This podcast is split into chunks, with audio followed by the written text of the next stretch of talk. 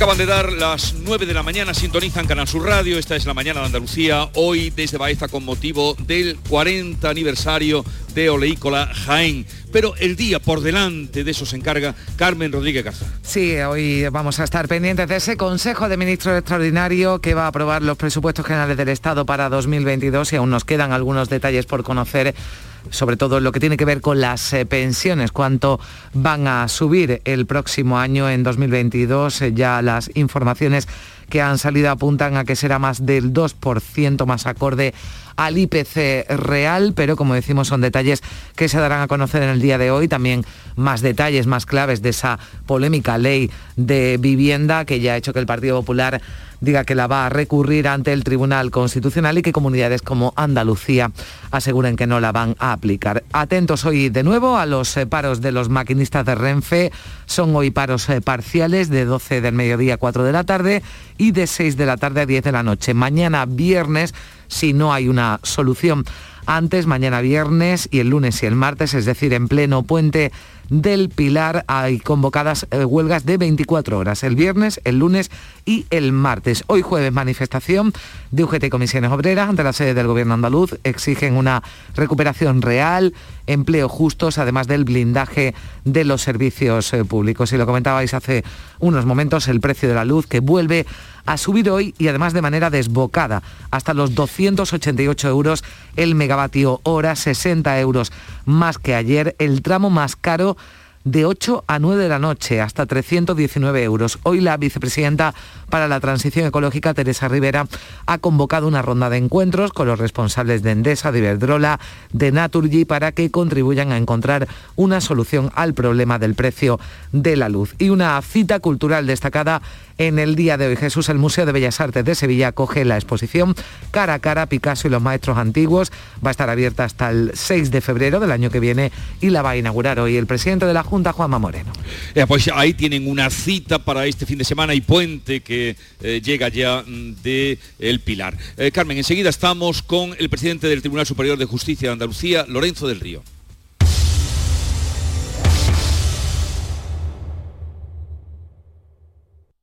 ¿En qué capítulo de tu vida estás ahora? ¿Quieres hacer una reforma o cambiar de coche? ¿Tus hijos ya necesitan un ordenador para cada uno? ¿O quizás alguno ya empieza la universidad? ¿Habéis encontrado el amor y buscáis un nidito? En Cofidis sabemos que dentro de una vida hay muchas vidas y por eso llevamos treinta años ayudándote a vivirlas todas. Cofidis, cuenta con nosotros. Hola, soy Nuria Fergo y todos los días me levanto con una sonrisa. Haz tú lo mismo y vuelve a sonreír. Este mes en Vitaldent te ofrecen un veinte por ciento de descuento en tu tratamiento de implantología. Llama al nueve cero cero, uno cero uno, cero cero uno y pide tu cita gratis. En Vitaldent quieren verte sonreír. En cofidis punto es puedes solicitar hasta quince mil euros con un cinco noventa y cinco TIN y seiscientos once TAE. cien por ciento online y sin cambiar de banco. Cofidis, cuenta con nosotros. ¡Hola! ¡Hola! Somos las nuevas campeonas. Queríamos decirte que aunque cambiemos el básquet por fútbol y los campeones por campeonas, hay cosas que no cambian. Como que cuando juegas a la Once ayudas a que miles de personas con discapacidad tengamos una vida mejor. Bueno, y nosotras somos más guapas. Eso también es un cambio. Once, cuando juegas tú, jugamos todos. Juega responsablemente y solo si eres mayor de edad. Sevilla. Canal Sur Radio. El Mediterráneo y el Atlántico son testigos de una encrucijada de culturas, costumbres y gentes. Gastronomía, naturaleza y patrimonio emocionan en Ceuta, una ciudad con personalidad única. Descúbrelo desde sesenta y nueve euros en tu agencia de viajes de confianza. Servicios turísticos de Ceuta. Ceuta, donde se unen las emociones. El Mirador de Andalucía. Las noticias de Sevilla. El resumen de la jornada con toda la actualidad que te interesa y afecta. El tráfico en las principales vías de tu provincia. Las previsiones más importantes de mañana.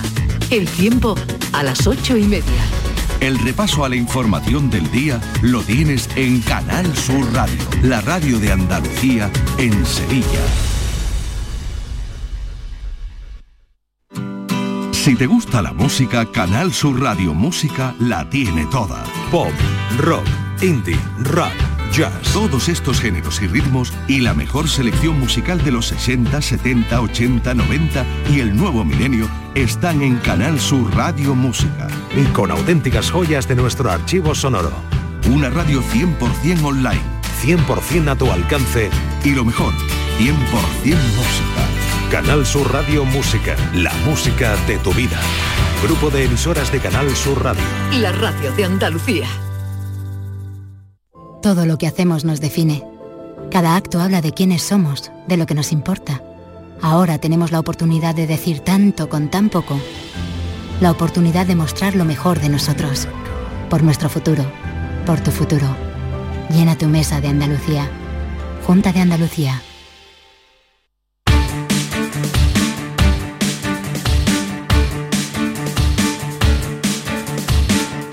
En Canal Sur Radio, La Mañana de Andalucía con Jesús Vigorra. Y hoy con la presencia de Lorenzo del Río, presidente del Tribunal Superior de Justicia de Andalucía. Lorenzo del Río, buenos días. Hola, buenos días. Si le digo a usted que le estoy saludando desde Baeza, frente a la Sierra Mágina, ¿qué le dice este paisaje, esta zona? Pues bueno, me recuerda a mi niñez o mi adolescencia. Yo estudié un año en el Cobo, allí en, en Baeza. O sea que, fíjese, eso no lo sabía Jesús usted. Eso no, me recuerda a mis primeros eh, años. Eso no lo sabía, sabía que usted es de Jódar, que es de esta zona, ¿no? Exacto, pues estudié un año y, en Baeza. Y, entonces allí, usted estudió en el, en el instituto. En el, en el instituto, instituto donde dio clase, donde dio clase claro, Antonio Machado. Efectivamente. Pues eso es un plus. Eso es, bueno, pues... Muchas gracias. Bueno, señor presidente, vamos a hablar de algunos temas de actualidad. Eh, con los tertulianos estaba hace un momento comentando... Eh, Esa, ese aval que ha dado el Constitucional a la prisión permanente revisable eh, después de que interpusiera un recurso el P S O E. A ver, para que los oyentes se enteren, porque hablamos de cosas y a veces creemos que lo entienden todo, este aval eh, por siete votos, ¿esto significa que la pena eh, va a permitir el encarcelamiento de por vida? No, eso nunca. Eso no por eso. Explícanos. Eso sería la prisión permanente, entonces prisión perpetua, que es lo que precisamente era la duda y por eso se plantearía ese recurso de inconstitucionalidad. Precisamente al ser revisable es lo que impide que una persona esté de forma ininterrumpida en prisión, porque eso sí que afectaría al artículo veinticinco de la Constitución, que es el que afecta un poco a las medidas y a la orientación de esas medidas, a esa reeducación y resocialización. Es revisable, por eso el Tribunal Constitucional es precisamente ese apartado, esa adjetivación de que es revisable, lo que permite darle el placer de constitucionalidad, si bien con una serie de circunstancias que va a ser una sentencia interpretativa, donde dirán qué condiciones y a partir de qué momento deberán ser objeto de valoración para que ese sujeto, una vez que ha pasado esos tiempo mínimo, quince, veinte, veinticinco años, pueda o no volver a reingresar, en su caso, si se estima que comete nuevos delitos. O sea que sería revisable a los veinticinco años. O un poco antes, depende, depende la, el, los delitos por los que haya sido condenado.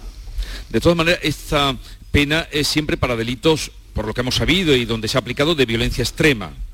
Sí, está referido siempre a delitos relacionados cuando se hayan cometido dos o más homicidios o asesinatos, o sea, la, la muerte de varias personas, cuando haya sido también contra personas especialmente vulnerables, personas pequeñas, o cuando haya sido consecuencia precisamente de lo que hemos llamado delitos de terrorismo o de ese tipo. En la apertura del año judicial en Andalucía, que fue hace pues un par de semanas, eh, usted dijo que instaba a los políticos y a los jueces a ganar credibilidad. ¿Y eso cómo se hace? Bueno, pues eso se hace en el día a día. La, los políticos, en el sentido de que ahí nosotros dependemos en algunos apartados precisamente de esa, de esa ayuda externa. El, el aspecto externo como Poder Judicial y el órgano de gobierno, que nos afectó mucho, pues todo eso depende de otros poderes del Estado y por eso le decía que nos ayuden a ganar en esa credibilidad. Pero luego también hay un apartado nuestro, interno, de trabajo, de ser una justicia más humana, de ser una justicia más útil y eficiente, y ahí tenemos que ganar en, en credibilidad nosotros con el día a día, con un compromiso de servicio público que es fundamental, que los ciudadanos lo vean en los jueces, y también que nos ayuden precisamente en esas leyes de eficiencia organizativa, de eficiencia procesal, porque son muchos años esperando que la maquinaria de la justicia funcione de otra forma. Y eso depende del Parlamento y esas leyes de reforma organizativa y procesal no llegan. Usted pidió también a los eh, poderes, eh, o instó a cambiar ya, eh, que ya está bien, desbloquear el relevo en el Consejo General del Poder Judicial. Pero eso lo dijo el presidente del Tribunal Supremo, eso lo dice usted, eso mmm, lo dicen otras voces, lo dice el propio rey de otra manera, pero el tiempo pasa y eso no hay quien lo mueva. Pues sí, efectivamente, el problema es que yo, que yo ni el presidente del Consejo ni quien le habla puede moverlo, pero es una anomalía. Yo creo que esa frase se ha quedado ya instalada, es una anomalía constitucional, institucional y un descrédito para un Estado de Derecho, el no renovar las instituciones. Entonces yo creo que ese mensaje está ahí y tiene que dolerle a los responsables políticos, tiene que, do, tiene que dolerle que vayamos a cumplir tres años sin renovar las instituciones, en concreto la que la propia Constitución establece de órganos constitucionales. ¿Usted cree que solo es responsabilidad de los políticos, nada de los jueces? Ese aspecto concreto sí, porque los jueces, el proceso se ha iniciado en la forma que lo establece la ley y ahora simplemente se trata de que nombren doce jueces y ocho otras personas, ocho juristas que no sean de la carrera judicial. Ese, esa última fase ya no depende en absoluto de los jueces. Usted optaba... u opta a formar parte de la sala de lo penal del alto tribunal, ¿no? Eh, en el, al Supremo. Bueno, pasó ya, esa etapa, esa etapa pasó, fue una etapa que salieron una, unas plazas, se pidió en su momento, pero ya se, se cubrieron por otros compañeros. O sea, ahora mismo no hay ningún, ninguna ni posibilidad ni ningún concurso al efecto en el que haya participado. O sea que usted de momento sigue al frente del Tribunal Superior de Justicia de Andalucía y, y ya ese, dice usted que esa etapa pasó, la etapa de, de volar, de irse a Madrid. Sí, yo creo que sí. ya, ya. No, porque usted presentó sus méritos ante el Consejo General. No, porque está muy politizado o porque... No, pues fue un momento que muchas veces piensa, habían salido varias plazas vacantes, eran tres en concreto. Bueno, son momentos, estaba a punto de, de cumplir también el, mi segundo mandato, en fin, pues fue una... Pues, pues son decisiones que se toman, sí. ¿No? Ya ha pasado ya dos años y ya pues a lo mejor pues ya no te lo planteas de, sí. de igual forma. La última vez que vino usted por aquí eh, estaba en todo, en toda su fuga el tema, ahora ha bajado la pandemia, el tema de, de esa eh, diferencia de criterios que había en diferentes tribunales de Andalucía, eh, que eh, lo que permitían en un lugar, en otro lo rechazaban, eso que un poco desquició a todo el mundo. Incluso usted también reincidió eh, o, o habló de eso en la apertura del año judicial, en reclamar una unidad de criterios. ¿Esto se hubiera evitado con una ley eh, para aplicar en tiempo de pandemia? Bueno, si la ley es muy clara, efectivamente, y los supuestos son claros, pues puede ser que se hubiera, que se hubiera limitado, porque las bases fácticas para poder establecer esos confinamientos, esas medidas más excepcionales, pues hubieran quedado más claras.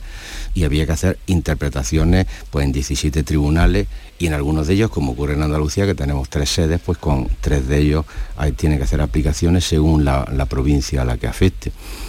Seguro que había que, que había que haber matizado mejor todas esas circunstancias, hasta el propio Supremo lo ha, lo ha comentado, que hubiera sí. sido conveniente haber establecido mejor cuáles son las situaciones de pandemia, pero sobre todo los presupuestos o los supuestos que permiten ya, digamos, medidas de injerencia importantes en cuanto al movimiento o al confinamiento o al desplazamiento de las personas. Porque aquello, señor presidente, eso no lo entendía nadie, lo que pasó, lo que eh, en una zona de Andalucía eh, lo que se admitía o se permitía en la otra eh, no, no se permitía, eh, algo que no entendía nadie, el ciudadano que eh, de la calle. Bueno, yo soy ciudadano y yo también por eso hice esa reflexión personal que me dolía, que porque yo creo que los jueces en ese aspecto de ganar en credibilidad, esa parte sí que es muy nuestra, tenemos que asegurarnos una misma interpretación cuando las situaciones son exactamente iguales. Pero usted no podía dar ahí un paso más. Es imposible porque ese, ese, eh, esa es lo que llamamos la independencia judicial a la hora de dictar una resolución, esa libertad de criterio, y si a uno quieren que le respeten como presidente es precisamente porque no llama a un juez a decirle, oye, interpreta esto de otra forma. Yeah. Eso, eso forma parte precisamente de la grandeza, pero al mismo tiempo de las obligaciones eh, tan grandes que debe tener cada juez cuando están tratando situaciones muy similares. Estamos hablando con Lorenzo del Río, presidente del Tribunal Superior de Justicia de Andalucía. Carmen Rodríguez Garzón se incorpora también a, a esta charla. Sí, señor del Río, ¿qué tal? Muy buenos días. Hola, buenos bueno, días, a cuenta de lo que estaban hablando el Tribunal Constitucional, que bueno, pues eh, hemos tenido una semana con muchos pronunciamientos y desde luego muy importantes, eh, ya van dos contra las medidas de, del Gobierno durante el estado de alarma, fue en verano, eh, por el confinamiento domiciliario, ahora por suspender la actividad de, del Congreso. Eh, se hicieron eh, las cosas sin contar con el respaldo eh, legal suficiente a, a raíz de lo que está decidiendo el Constitucional? Bueno, ya eso ya no son palabras mías, ya yo tengo que asumir lo que ha dicho el Tribunal Constitucional por una mayoría que en principio entendía que las cosas se pudieron haber hecho de otra forma, bien con estado de alarma o con estado de excepción, que era la, la duda que se planteaba, y luego que al mismo tiempo con mayor intervención del Parlamento. Son los dos pronunciamientos que ha hecho el Tribunal Constitucional hasta ahora, que el Parlamento debió de haber intervenido más tiempo en determinados momentos temporales y que quizás la alarma no justificaba la primera extensión en cuanto a algunas medidas. Eh, por cierto, señor del Río, ¿qué le parece esa propuesta que ha surgido de dos profesores universitarios para que Cádiz pudiera ser sede del Tribunal Constitucional una vez que se ha abierto ese debate sobre la descentralización, ¿no?, de las instituciones? No sé, no, me dio un poco de, de sonrisa, una sonrisa, ¿no? Porque incluso le pregunté a alguno, digo, anda, eso alguna, alguna gracia gaditana. Pero bueno, es cierto que el Tribunal Supremo, la primera sede con la Constitución, cuando se creó la Constitución del doce, tuvo allí una sede, pero fue el Supremo, no el Constitucional. No sé, no tengo más que decir, pero me extrañaría que el Tribunal Constitucional dejará la sede que tiene, tanto física como de infraestructura. Por cierto, nombraba usted al Supremo, hay una noticia que acabamos de, de conocer, esa condena a Alberto Rodríguez, al diputado de Podemos, por atentado a la autoridad. Eh, se, ha, se le ha condenado a una multa de noventa días, una multa, una cuota diaria de seis euros, pena de prisión de un mes y quince días, pero se puede convalidar con esa multa. Lo digo porque son decisiones eh, de, del Supremo, ¿no?, cuando afectan sobre todo a un cargo político, que no sé si usted puede comentar algo sobre, sobre ese, ese fallo, señor del Río. Bueno, el comentario es un fallo que deriva precisamente de la, del carácter de aforado de la persona, precisamente por eso es un delito relativamente de menor gravedad, como es un atentado a gente de la autoridad, y bueno, ahí ha sido enjuiciado porque era la sede natural, si no se habría visto en un juzgado de lo penal o en una audiencia. El Supremo, que de momento ha aplazado la decisión sobre el indulto eh, de Juana Rivas, de esta madre de Maracena de, de Granada. Eh, ¿Esto cuándo podría producirse la, la decisión? Y aunque sea una decisión que finalmente queda en manos de, del Gobierno, le pregunto también, ¿se dan los requisitos para que se le pueda conceder el indulto a Juana Rivas? Bueno, eso es lo que está debatiendo el Tribunal Supremo, efectivamente. El Tribunal Supremo hizo esa, esa interpretación jurídica de condenar por un solo delito en vez de por dos, por eso se quedaron de cinco en dos años y seis meses, y ahora está el tema de esa petición que hay de, de, de, de reducir a dos años con esa posibilidad de que pueda te, tener la suspensión. Si hace falta lo que se me avisa. Y, y entonces, no sé, o sea, posibilidad hay, yo creo que por eso están dudando los magistrados, por eso se ha abocado esto a pleno de toda la sala segunda de lo penal, y estarán debatiendo a ver si, si hay razones de equidad. Entonces, aquí en definitiva son razones de equidad, ¿eh?, o circunstancias distintas que permitan que ya no hay razones para continuar o para hacer un ingreso en, en prisión. Sí, Jesús. Bueno, parece que tenemos algún problema con esa conexión con nuestros eh, compañeros de la mañana de Andalucía. Sí, Jesús, creo que ya te escuchamos, ¿no? Decía que, que le preguntaba, cuando le preguntabas tú, Carmen, al presidente del Tribunal Superior de Justicia de Andalucía por lo de Cádiz, eh, la sonrisa ya algo nos dejaba entrever de esa posibilidad. Pero por seguir en Cádiz, señor presidente, eh, la falta de espacio dilata el señalamiento de macrojuicios contra el narcotráfico en el campo de Gibraltar. Usted mismo reconocía que había que buscar una solución para que las causas con más de veinte procesados se puedan celebrar cuanto antes. ¿Hay novedades en ese sentido? Bueno, yo precisamente tuve ayer una reunión con el viceconsejero y el director general de Infraestructura, le transmití esa preocupación. Es cierto que si seguimos en una buena evolución de pandemia, esos veinte pueden ser una, un procedimiento donde puedan ya caber treinta o treinta y cinco acusados, pero por ejemplo, por decirle, por darle un detalle, estamos esperando seguramente para final de año o principio del siguiente una causa con más de cien acusados. Entonces hay que buscar una alternativa o una segunda sala que puedan estar interconectadas, interconectadas entre sí, que fue lo que yo le comenté, porque además no es solo veinte acusados, es que hay muchísimas causas. O sea, la asociación sí. de Algeciras, estuve presente, me preocupó, hay un grupo de magistrados, allí seis, de cuatro hemos pasado a seis, hemos desdoblado las salas para que todas las semanas ininterrumpidamente estén celebrando juicios, pero claro, puede haber alguna incidencia, y si en una semana hay que continuar, o hay lo que desgraciadamente nos ocurre a menudo, una posible suspensión, y para reanudar en una otra semana distinta no se puede porque están otros compañeros celebrando. Entonces, esa segunda sala complementaria es absolutamente fundamental, y ayer me transmitió el director general que se ponía que se ponía en ello. Así pero se pueden creo... alargar ahí algunos eh, juicios. Eso es lo que yo intento. Lo que está claro es que la agenda de señalamientos está casi completa para el año que viene. Uh-huh. Hay cuatro juicios que no se han podido señalar porque eran más de veinte acusados, y ahora esperamos ese posible cambio de las medidas de confinamiento y sobre todo una segunda, esta segunda fórmula, que es la que yo les estaba diciendo, buscar una, una habitación de cierta entidad que pueda estar interconectada con, con cámaras de televisión sin necesidad de que físicamente estén, pero que sí haya una conexión, digamos, eh, telemática eh, perfecta. Pero también eh, el colapso se puede dar en la Audiencia de Sevilla. Usted mismo eh, reclamó a los magistrados que le pasaran un informe para las macrocausas que están eh, todavía pendientes, tipo Eres, Invercaria. ¿Cuándo habrá una decisión? Bueno, vamos a ver. Es que el tema efectivamente es delicado porque hay una primera parte, que es ahora mismo las causas que hay ahora mismo, que razonablemente pueden, por así decirlo, eh, señalarse y celebrarse con, con los magistrados que hay ahora mismo, con, una, con un buen rendimiento personal y con una compenetración de los veintidós o veintitrés que va a haber, y luego hay el miedo a lo que pueda venir, el miedo a lo que pueda venir. Entonces ahí es donde, por eso quiero decir que hay dos fases. Ahora mismo se trataría de ser lo más eficientes posible en salas de vistas, en, en desdoblamiento de magistrados. Hemos conseguido un magistrado de audiencia el año pasado penal, tenemos comprometido uno, que precisamente ha costado bastante trabajo, pero que al final el Ministerio de Justicia lo, lo acepta para antes de para antes de final de año, y luego también tenemos un compromiso que ya está de siempre un comisionado de forma permanente. Pueden desdoblar ya de salas de cinco, podemos contar ya con tres salas mínimos de seis, con lo cual hablamos de veintitrés magistrados, y en definitiva establecer un turno de composición de sesiones que perfectamente pueda permitir que todas las semanas, de lunes a viernes, pues se pueda estar celebrando juicios, e incluso plantearnos a ver la posibilidad, si hay dificultades con alguna sala de vista, pues que se puedan celebrar un juicio por la tarde. Sí, Jesús, a mí me... Quizás ese tema habrá que planteárselo. Sí, ya que está hablando de la situación de, de Sevilla, parece que se están dando pasos, que se está avanzando para que la ciudad de la justicia ahora sí sea una realidad, ¿no? Informaba el, el vicepresidente de la Junta y consejero de Justicia, Juan Marín, de que ya se había dado un paso más en esa formalización del acuerdo con Abengoa para los edificios de, de Palmas Altas.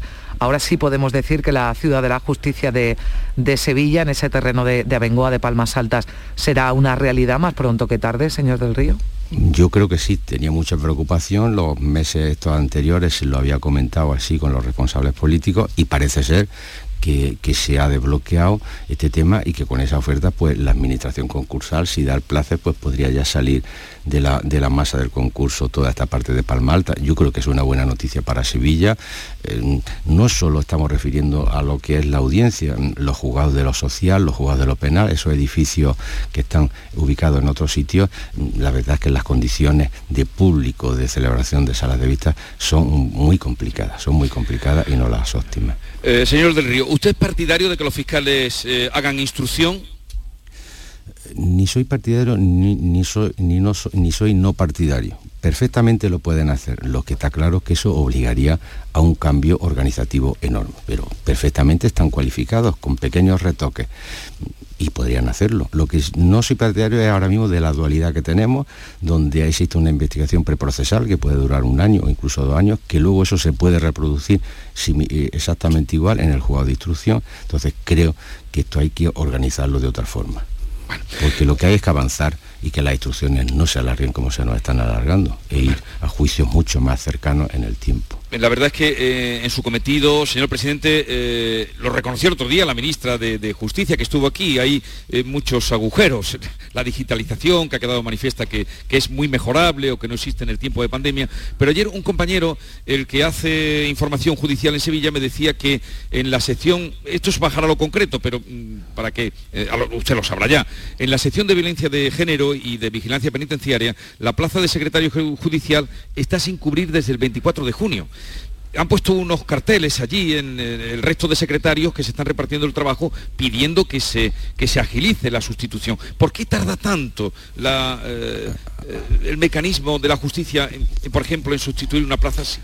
Hay un problema muchas veces de déficit, por, por ejemplo, de letrados de la Administración de Justicia, o posiciones que, que se han demorado un poco, y entonces ese es ese tema. Hay que acudir a sustituciones internas voluntarias, y yo lo que creo es que estos son algunos de los ejemplos, precisamente descendiendo a, al campo, estos son los ejemplos donde dicen que estamos muy mal organizados.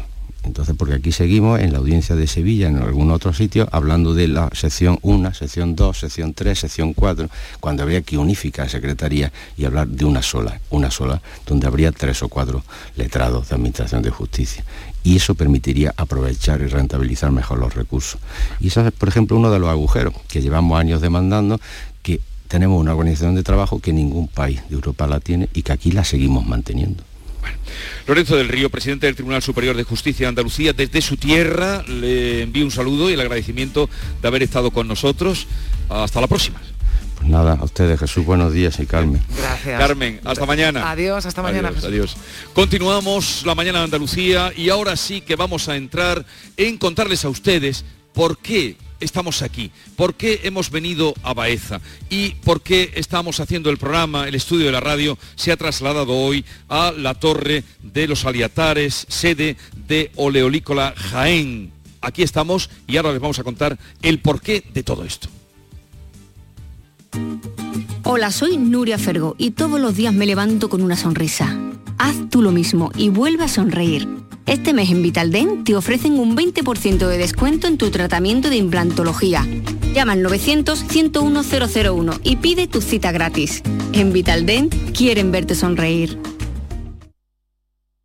Ni el challenge del papel higiénico, ni el de la botella. Los retos más difíciles a los que se enfrenta nuestra generación están en la vida real, como el famoso encontrar trabajo challenge o el independizarse challenge. Y aunque para superarlos necesitamos vuestro apoyo, aceptamos el reto. Súmate en aceptamos el reto punto com. F A D nueve uno seis, uno cinco, uno cinco. Cada fin de semana te llevamos a los mejores rincones de Andalucía, con Andalucía Nuestra. Los sonidos de cada provincia, su historia, sus tradiciones, su cultura, su valor. Descubre una Andalucía hermosa, completa y única en Andalucía Nuestra. Los sábados y domingos desde las siete de la mañana con Inmaculada González. Quédate en Canal Sur Radio, la radio de Andalucía.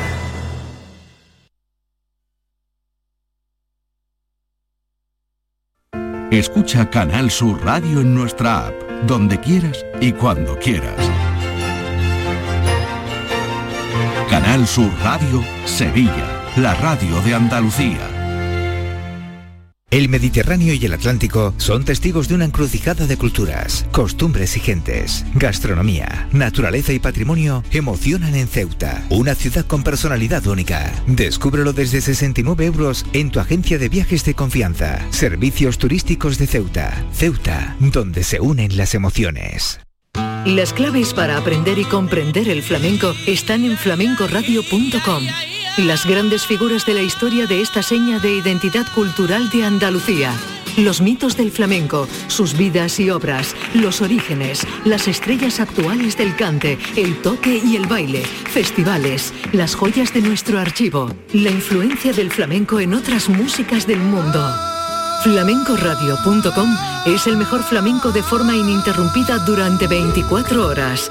flamenco radio punto com, desde la tierra del flamenco, flamenco para toda la tierra. Grupo de emisoras de Canal Sur Radio. La radio de Andalucía.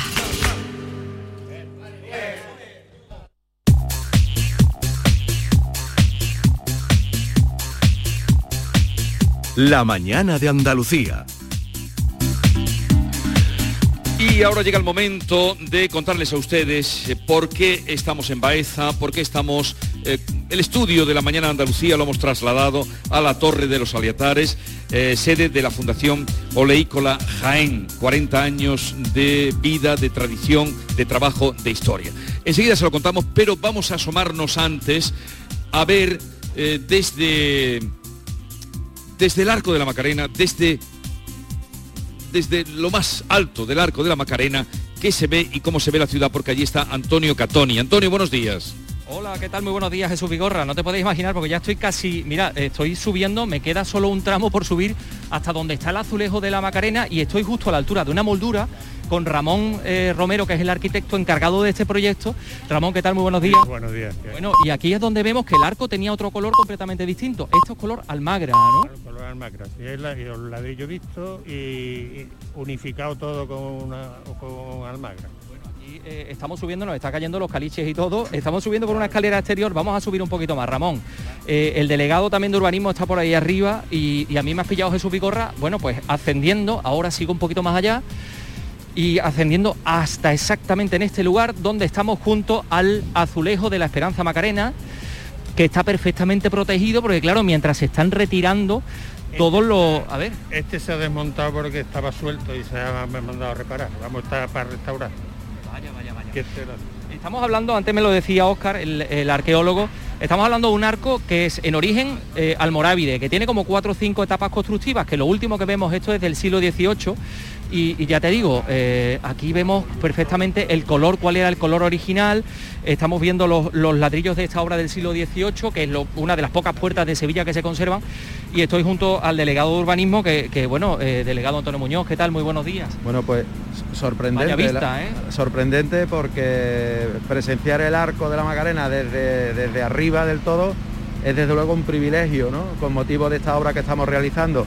Y lo más interesante es que están apareciendo esa policromía del arco cuando todos estábamos acostumbrados a verle en ese amarillo albero. Y sin embargo, claro, aparecen rojos, aparecen negros, Apare- aparecen distintas, distintas tonali- tonalidades que para el estudio y la investigación, como decíamos anteriormente, es una información de primera... de privilegio. Yo no sé si nos podemos meter por aquí, que he visto yo a alguien que estaba en sí, no, podemos seguir Ay, subiendo. Podemos incluso seguir podemos subiendo, seguir subiendo. Sí, sí. Madre mía, pues, la vista sí que va a ser entonces impresionante.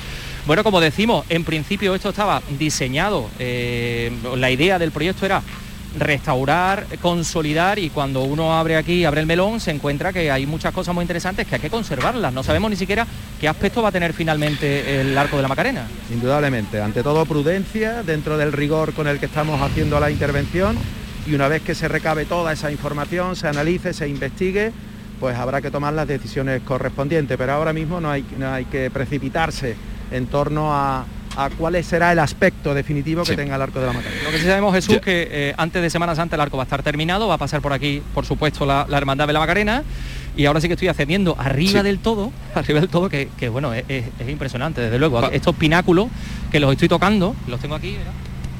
Este es el pináculo eh, que remata este arco, que se está restaurando, bueno, y se están encontrando cosas fascinantes. Hay dos cámaras donde estaban los funcionarios que tenían que cobrar las tasas, los impuestos, cuando entraban mercancías por aquí. Están apareciendo cosas muy interesantes. Yo os animo también a que eh, escuchéis luego en Andalucía Escultura en R A I, pues que vamos a hacer un amplio reportaje. Esa visita Estamos... de Catoni al Arco de la Macarena, y desde eh, la cima del Arco de la Macarena nos vamos a la Torre de los Aliatares, que es donde estamos nosotros hoy en Baeza, que habría que medir, a ver cuál es más alta, no sabría, pero habría que... Están ahí a paerón eh, la Torre de los Aliatares, que es una de las dos torres que se conservan, porque Baeza era una ciudad amurallada y se conservan dos torres. Y esta en la que estamos es la sede de la Fundación Oleícola Jaén, de lo que vamos a hablar en un momento. Vacúnate por amor, por tu madre, por tu abuelo, por tu hijo, por tu amiga. Vacúnate contra el COVID por todas las personas a quienes quieres y sigue salvando vidas. Junta de Andalucía. Todos nuestros programas están en la radio a la carta de Canal Sur Radio, la radio de Andalucía en Sevilla. Porque tú te mereces una hipoteca mejor. No lo pienses más. En Caja Rural del Sur encontrarás la solución que estabas buscando para la casa de tus sueños. Hipoteca te lo mereces. Acércate a nuestras oficinas y te informaremos para que tomes la mejor decisión. Caja Rural del Sur. Formamos parte de ti.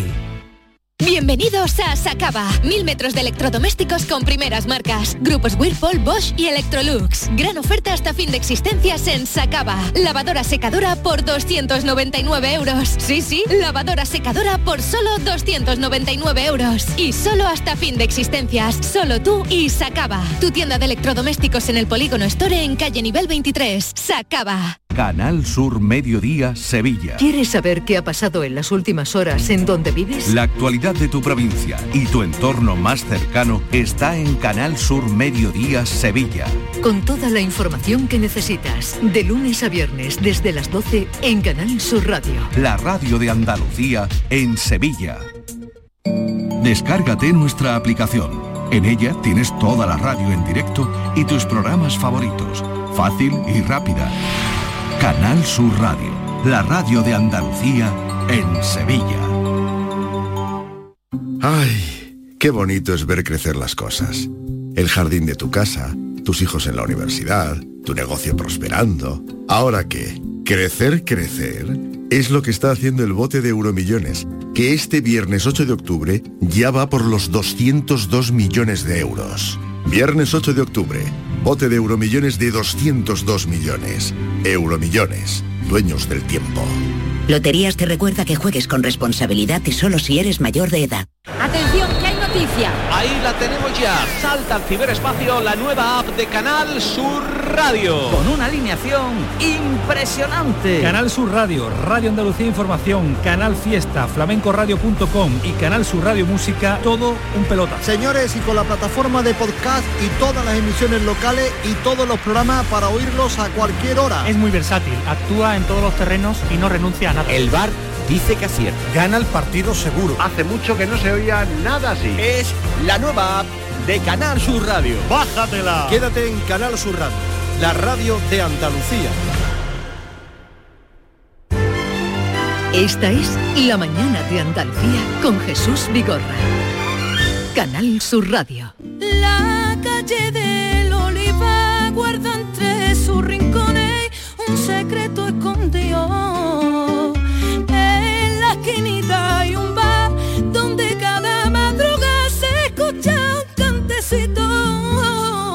Los gitanicos del barrio pasan toda la noche cantando.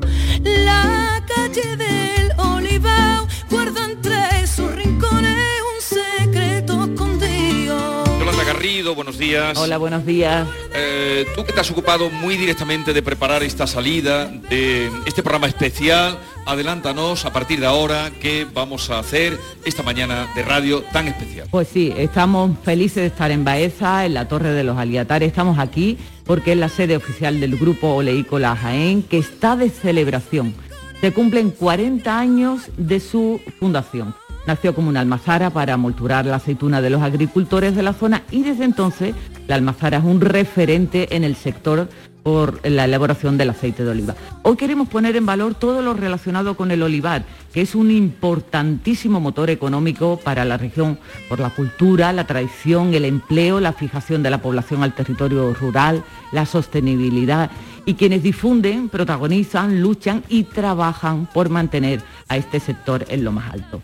Hablaremos con Luis Carlos Morillo Molina, socio fundador de Oleícola Jaén, una empresa familiar fundada al principio de los años ochenta, ha sido director gerente de la empresa durante treinta y tres años, ahora es presidente del grupo y sigue trabajando con sus tres hijos que continúan su legado, Remigio, Carmen y Joaquín Morillo, con los que hablaremos. Conversaremos con Yolanda de la Fuente, catedrática de Trabajo Social y Servicios Sociales de la Universidad de Jaén, sobre el magnífico trabajo que está llevando a cabo la Fundación y del olivar como uno de los sectores económicos más importantes de Andalucía. Baeza es patrimonio de la humanidad y patrimonio olivarero. Hablaremos de su historia con Sebastián Moreno, historiador baezano. Y de Misterio Jesús, con Javier Pérez Campos, que nos contará una intriga que se inició en el Palacio de Linares de Madrid y acabó en Baeza. Sabremos de primera mano el trabajo que conlleva el cuidado del olivar con uno de sus protagonistas, Manuel Cózar, que es agricultor, y después nos sentaremos a degustar el sabor de un buen aceite de oliva virgen extra.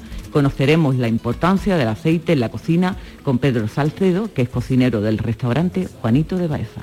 Pues ya está explicado por qué estamos aquí y también por qué han tenido la gentileza de invitarnos a compartir con ellos el cuarenta aniversario de la creación y fundación de esta gran empresa. Es una de las más grandes de aceite, de, de producción de aceite de Jaén y también de España. Luis Carlos Morillo Molina eh, es el socio fundador y presidente del grupo Oleícola Jaén. Luis Carlos, buenos días. Muy buenos días, tenga usted, don Jesús. Primero, felicidades por los cuarenta años que ha cumplido. Muchísimas gracias, y no tengo con qué agradecerle directamente estos cuarenta años que hoy prácticamente los tenemos. Totalmente. Bueno, hemos venido a su pueblo, hemos venido a su casa, a esta torre, eh, donde está la sede de la Fundación, pero yo quisiera que me preguntara, me contara un poquito, porque usted nació en el cuarenta y nueve, sí, y en el ochenta y uno...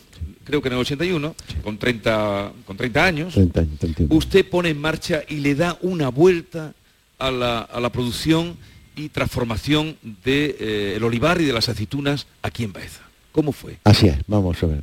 Antes, hay un antes de llegar a, a la fundación, vamos a la presentación de la empresa Oleícola Jaén. Yo era administrador de la...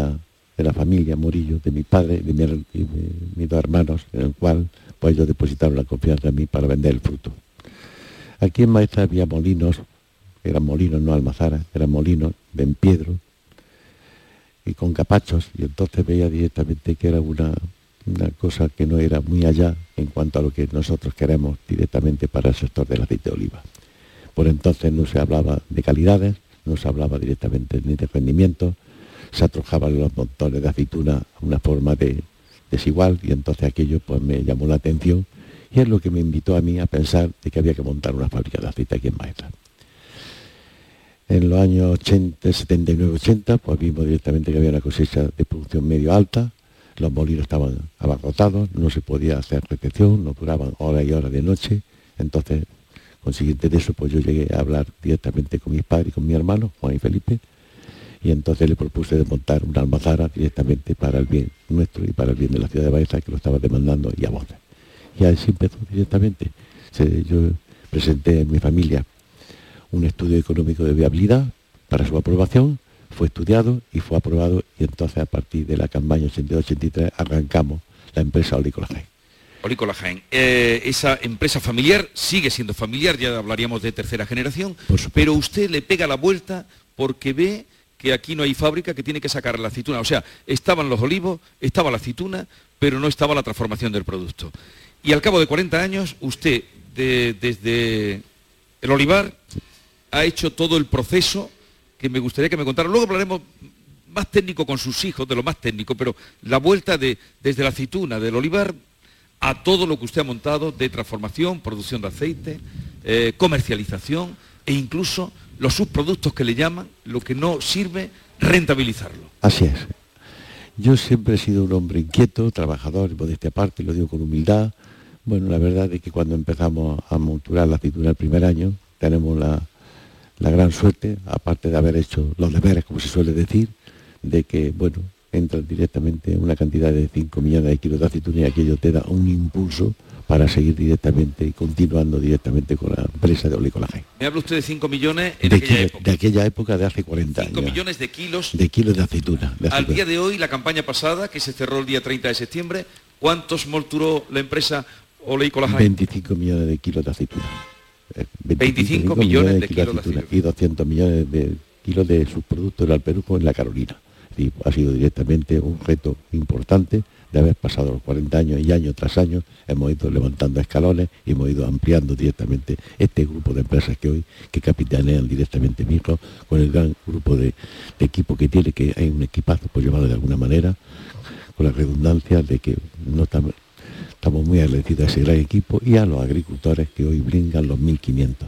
Porque claro, todo eso no son olivos suyos, lógicamente. No, no, no, no, no, no. Participan mil quinientos agricultores, mil quinientos agricultores que, que le eh... que depositan la confianza y la altura directamente en los seis puestos de compra que hoy tenemos, directamente al frente del grupo de, de Oleícola Jaén. Empezando, empezando por el de Baeza, después fue el de la escuela, donde yo estoy muy agradecido a que el puesto pues, fue un amigo importante para nosotros, etcétera, etcétera, etcétera, y otros amigos más que se han ido sumando en el transcurso y de toda la trayectoria de los cuarenta años, cosa que me encuentro muy satisfecho y le doy mil gracias a todos esos mil quinientos agricultores que desde siempre han depositado la confianza, después ha sido a su hijo y después a sus nietos que están entregando precisamente... O sea que usted de los que empezó a pedirle que le trajeran la aceituna no ha perdido ni uno, todo no. ha sido ir la ganando... Suma, la suma de la suma, la suma de la suma. Para mí es muy importante, es un orgullo directamente que me llena de satisfacción de saber directamente que nosotros siempre hemos estado con ellos, la acompañamos a ellos y estando con nosotros, con aceitunas y sin aceitunas, siempre se la ha atendido debidamente por, por respeto y por tener. Pero en aquella época cuando usted me habla de, de que aquí no hay fábrica para morturar, que sería lo, lo obvio si aquí estaba la aceituna y el olivar, mmm, ¿usted lo vio? Lo vi palpable, lo vi palpable y entonces es cuando a mí se me da la idea De, de tener que hacer una fábrica de aceite aquí en condiciones, por el que yo entonces no era más que molinos. Sí, sí, los molinos con los capachos, con los capachos y toda la noche, como usted dice, las veinticuatro horas trabajando. En piedra, y entonces no había calidad ni nadie, entonces yo sabía que había que transformar la aceituna en, en aceite directamente, ya empezando por las calidades, separando y también saber directamente el, el grado de aceite que tiene cada partida de aceituna y quitar esos montones de trojes bestiales que había y entonces teníamos que irnos directamente a una centrifugación que ya por entonces a finales del año setenta, en principio del ochenta, ya se hablaban de dos líneas, de dos marcas. Pero usted tenía capacidad de, con, de convencimiento a todos, primero a su padre, que no tenía nada que ver con esto, que trabajaba de recaudador de impuestos, luego a su familia y luego a todos los que han venido con... A todos los que han venido conmigo hemos ido sumando directamente, haciendo directamente todo lo mejor para bien de ellos, porque lo estaban demandando. Es decir, que yo me he encontrado a, a veces agricultores, y puedo hablar directamente de Bailén, en la casa de Carbonel, verme a agricultores, compañeros de Baeza, allí descargando aceituna conmigo. Y entonces, bueno, ¿qué hacemos aquí? Entonces, pues fue la idea genial, le han montado una fábrica de aceite y se llama Oleícola Jaén. A partir de la campaña ochenta y dos ochenta y tres, mi padre como mayor accionista fue presidente, mi hermano Juan que Gloria esté era vicepresidente, mi hermano Felipe sí. secretario y yo como director gerente. Y usted, esta campaña, porque termina el treinta de septiembre, el treinta de ¿no? septiembre, la campaña se inicia. Por cierto que eh, la primera cogida de aceituna lo celebraron el otro día con un desayuno, un desayuno donde invitaron... Ligero, invitaron directamente, bueno, vino directamente... Asociaciones, la, la asociaciones de, agrarias, de, de agricultores, la agrarias, estuvieron... Eh, entonces era el arranque ya de El arranque campaña. de pistoletazo de salida. ¿Y cuándo empezó usted a comercializar, que eso no se hacía, el aceite de la primera extracción, por ejemplo, ese verde que ha sacado usted este año, bueno, su empresa con ese color tan bonito, con ese nombre que es, eh, ¿cómo es? Dígame. Oleícola Jaén, bueno, no. Molisabor. Molisabor. Es que esa que fue la marca la... que nosotros iniciamos cuando abrimos la fábrica en el año mil novecientos ochenta y dos ochenta y tres y ahora la hemos retomado nuevamente, directamente a poner Oli... Molisabor. Molisabor, o sea, el mismo nombre, que con el, el primer con... nombre con el que empezaron. Con el que empezamos. Usted es un sentimental. Es un sentimental, muy sentimental, una cosa que... añoro y quiero que esté ahí sí. para ahora y para siempre. Sí, pero aparte de la eh, eh, sentimentalidad, con veinticinco millones al año de aceitunas morturadas, este año creo que la cosecha va a ser un poquito más inferior. Para el, para el, un pelín más inferior. Se habla directamente, puede ser el rendimiento que sea mayor, pero los kilos puede ser, si no veinticinco, estamos hablando de veintidós, veintitrés, veinticuatro, va a ser un pelín inferior.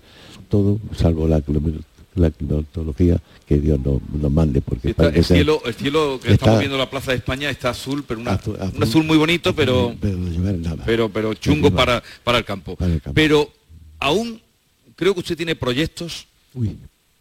¿Cómo que uy? Que tiene unos pocos. Unos pocos, sí, hay unos pocos totalmente ahí en primera. A ver, ¿qué proyectos tiene con todo esto que, que me ha contado? Que es todo el proceso, que es importante, que no todas las empresas, muy pocas hacen todo el proceso. Sí, no, el proceso... ¿Qué proyectos tiene? Bueno, el proceso que tenemos, tenemos varios, y el más inminente es la reconversión de la empresa Oleícola Jaén. Es decir, nosotros tenemos ahí una actividad que se llama La Brujera y la otra la fábrica de aceite, y nosotros hemos presentado ya el último proyecto que hemos presentado, que ha sido esta semana al Ayuntamiento de Baeza, y espero que nos den luz verde para que este año sea el último, por favor, el último, que se proteste directamente al Perú eh, en Baeza. ¿Pero qué proyecto es ese? Eh, bueno, el proyecto es de, de transformar directamente esa almazara en una almazara directamente cuatro punto ce e inteligente. Quiere decir que aquello va a ser la maravilla en cuanto a calidad, agotamiento y sacar directamente el mayor rendimiento para el bien de los cosecheros y para el propio de la fund, del del grupo de empresas de Oleícola. Pero también quería hacer algo de turismo. Sí, también lo turismo, es decir, ahí va implícito directamente el turismo, que también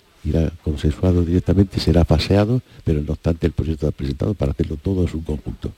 Ya sabemos que es un proyecto de muchos millones de euros, cosa que nosotros estamos dispuestos... Para o sea, que está el... dispuesto a hipotecarse todavía, o ya no necesita hipotecarse. No, no, no, hay que seguir. O, la, o, o, la empresa no se puede parar. Pero en el Arca tiene, no lo ha visto todavía a fondo el Arca. No, no todavía no lo hemos visto al Arca, y todavía queda directamente algo permanente, por lo menos para invertir. Para, para invertir y sobre todo ah, también... Todavía no lo ha visto al fondo del Arca, o sea...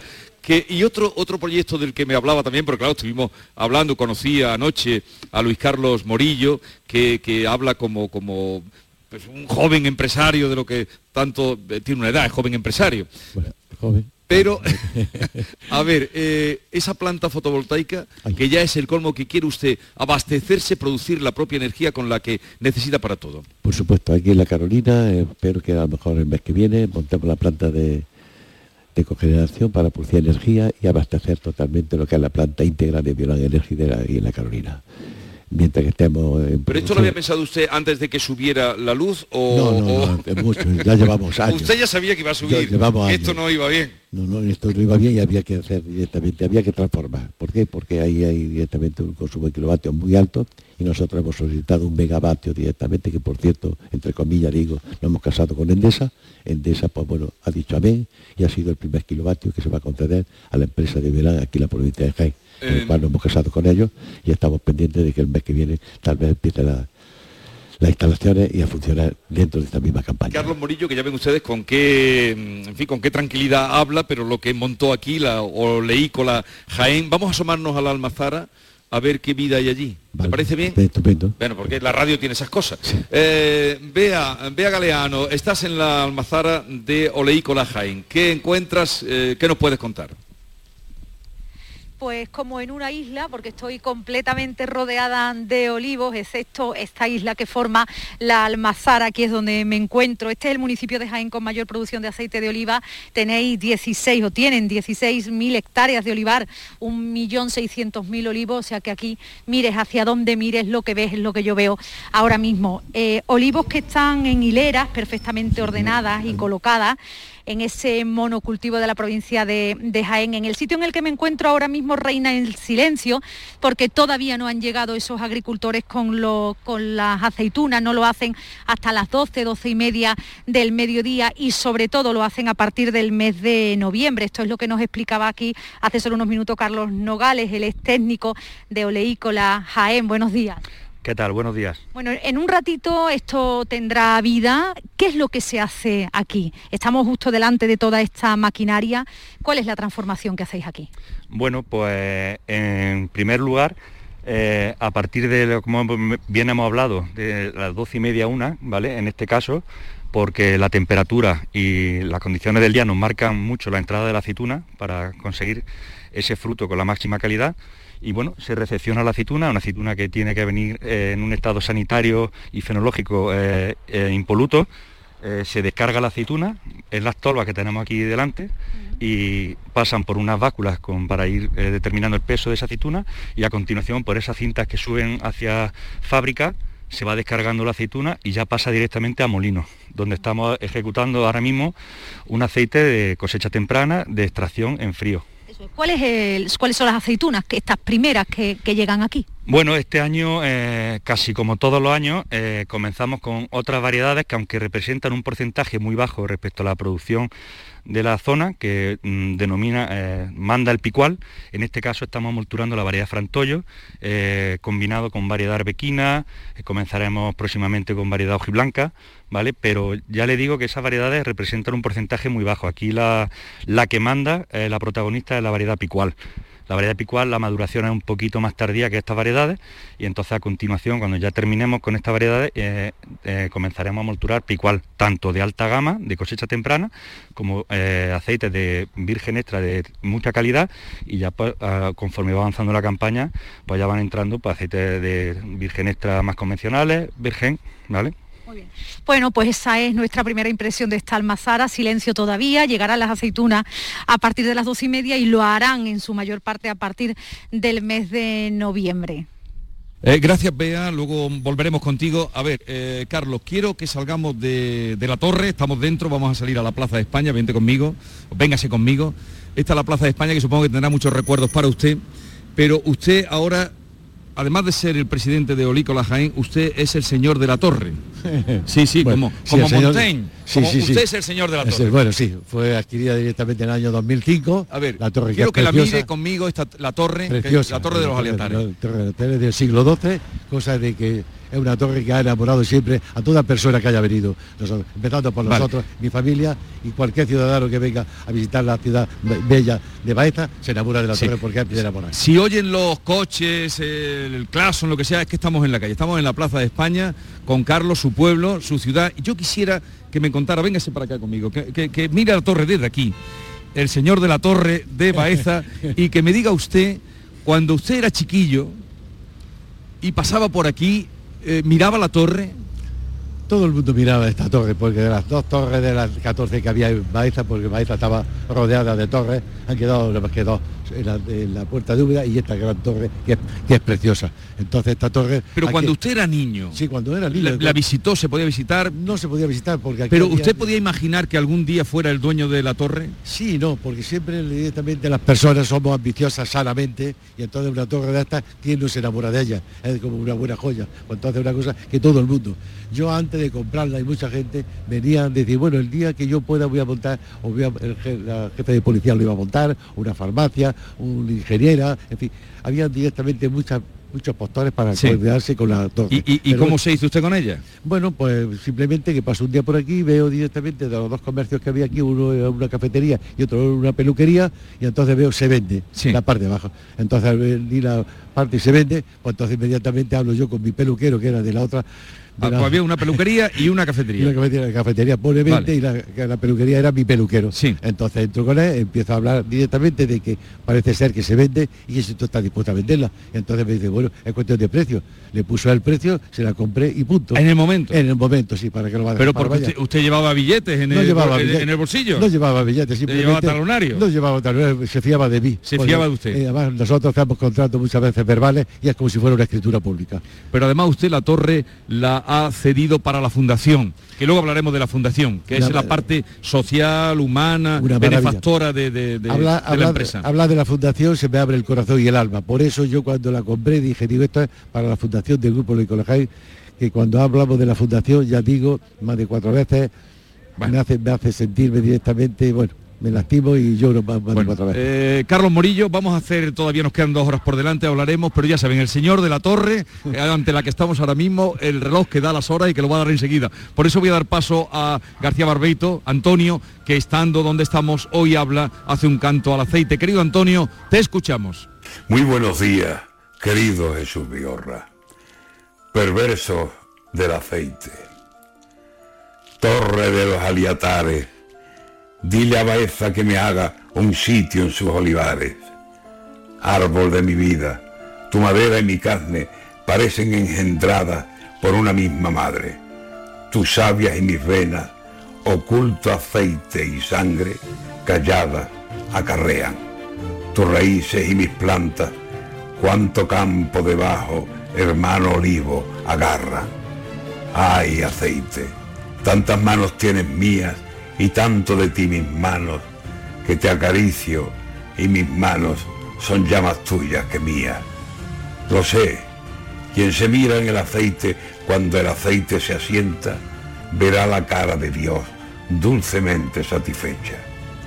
Nos tenemos que aguardar, porque el enemigo acecha, y nunca serán derechas las rayas en el paisaje, si le faltara el ramaje de un olivar en cosecha.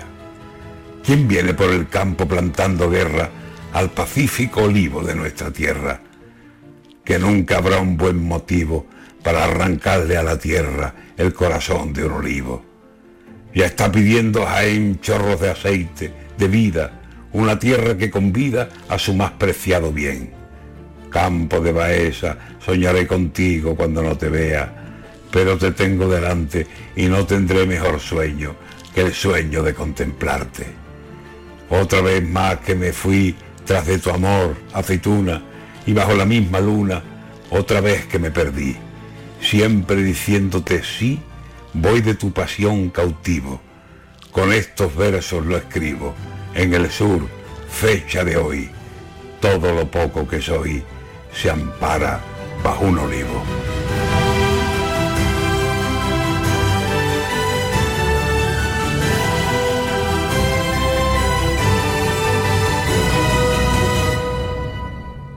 Oye, Harry, ¿sabes que ya puedes descargarte la nueva app de Canal Sur Radio? ¡Qué maravilla! ¿Has oído eso, Marlenberg? ¡Ole, su primo! ¡Ahora mismo me la bajo! En la nueva app de Canal Sur Radio, Harry, puedes escuchar los cinco canales de la radio pública de Andalucía. Canal Sur Radio, Radio Andalucía Información, Canal Fiesta, Flamenco Radio punto com y Canal Sur Radio Música. Y además todos los podcasts, la radio a la carta y la programación local de todos nuestros centros. Harry. No esperes más y hazte ya con la nueva app de Canal Sur Radio. Sí, señor. Quédate en Canal Sur Radio, la radio de Andalucía. El programa del Yuyo. Un programa en el que nos gusta reírnos prácticamente de todo, con momentos muy surrealistas, historias imposibles y mis ocurrencias, claro. El programa del Yuyo. Disfruta del lado amable de la vida. De lunes a jueves, desde las diez de la noche. Quédate en Canal Sur Radio, la radio de Andalucía.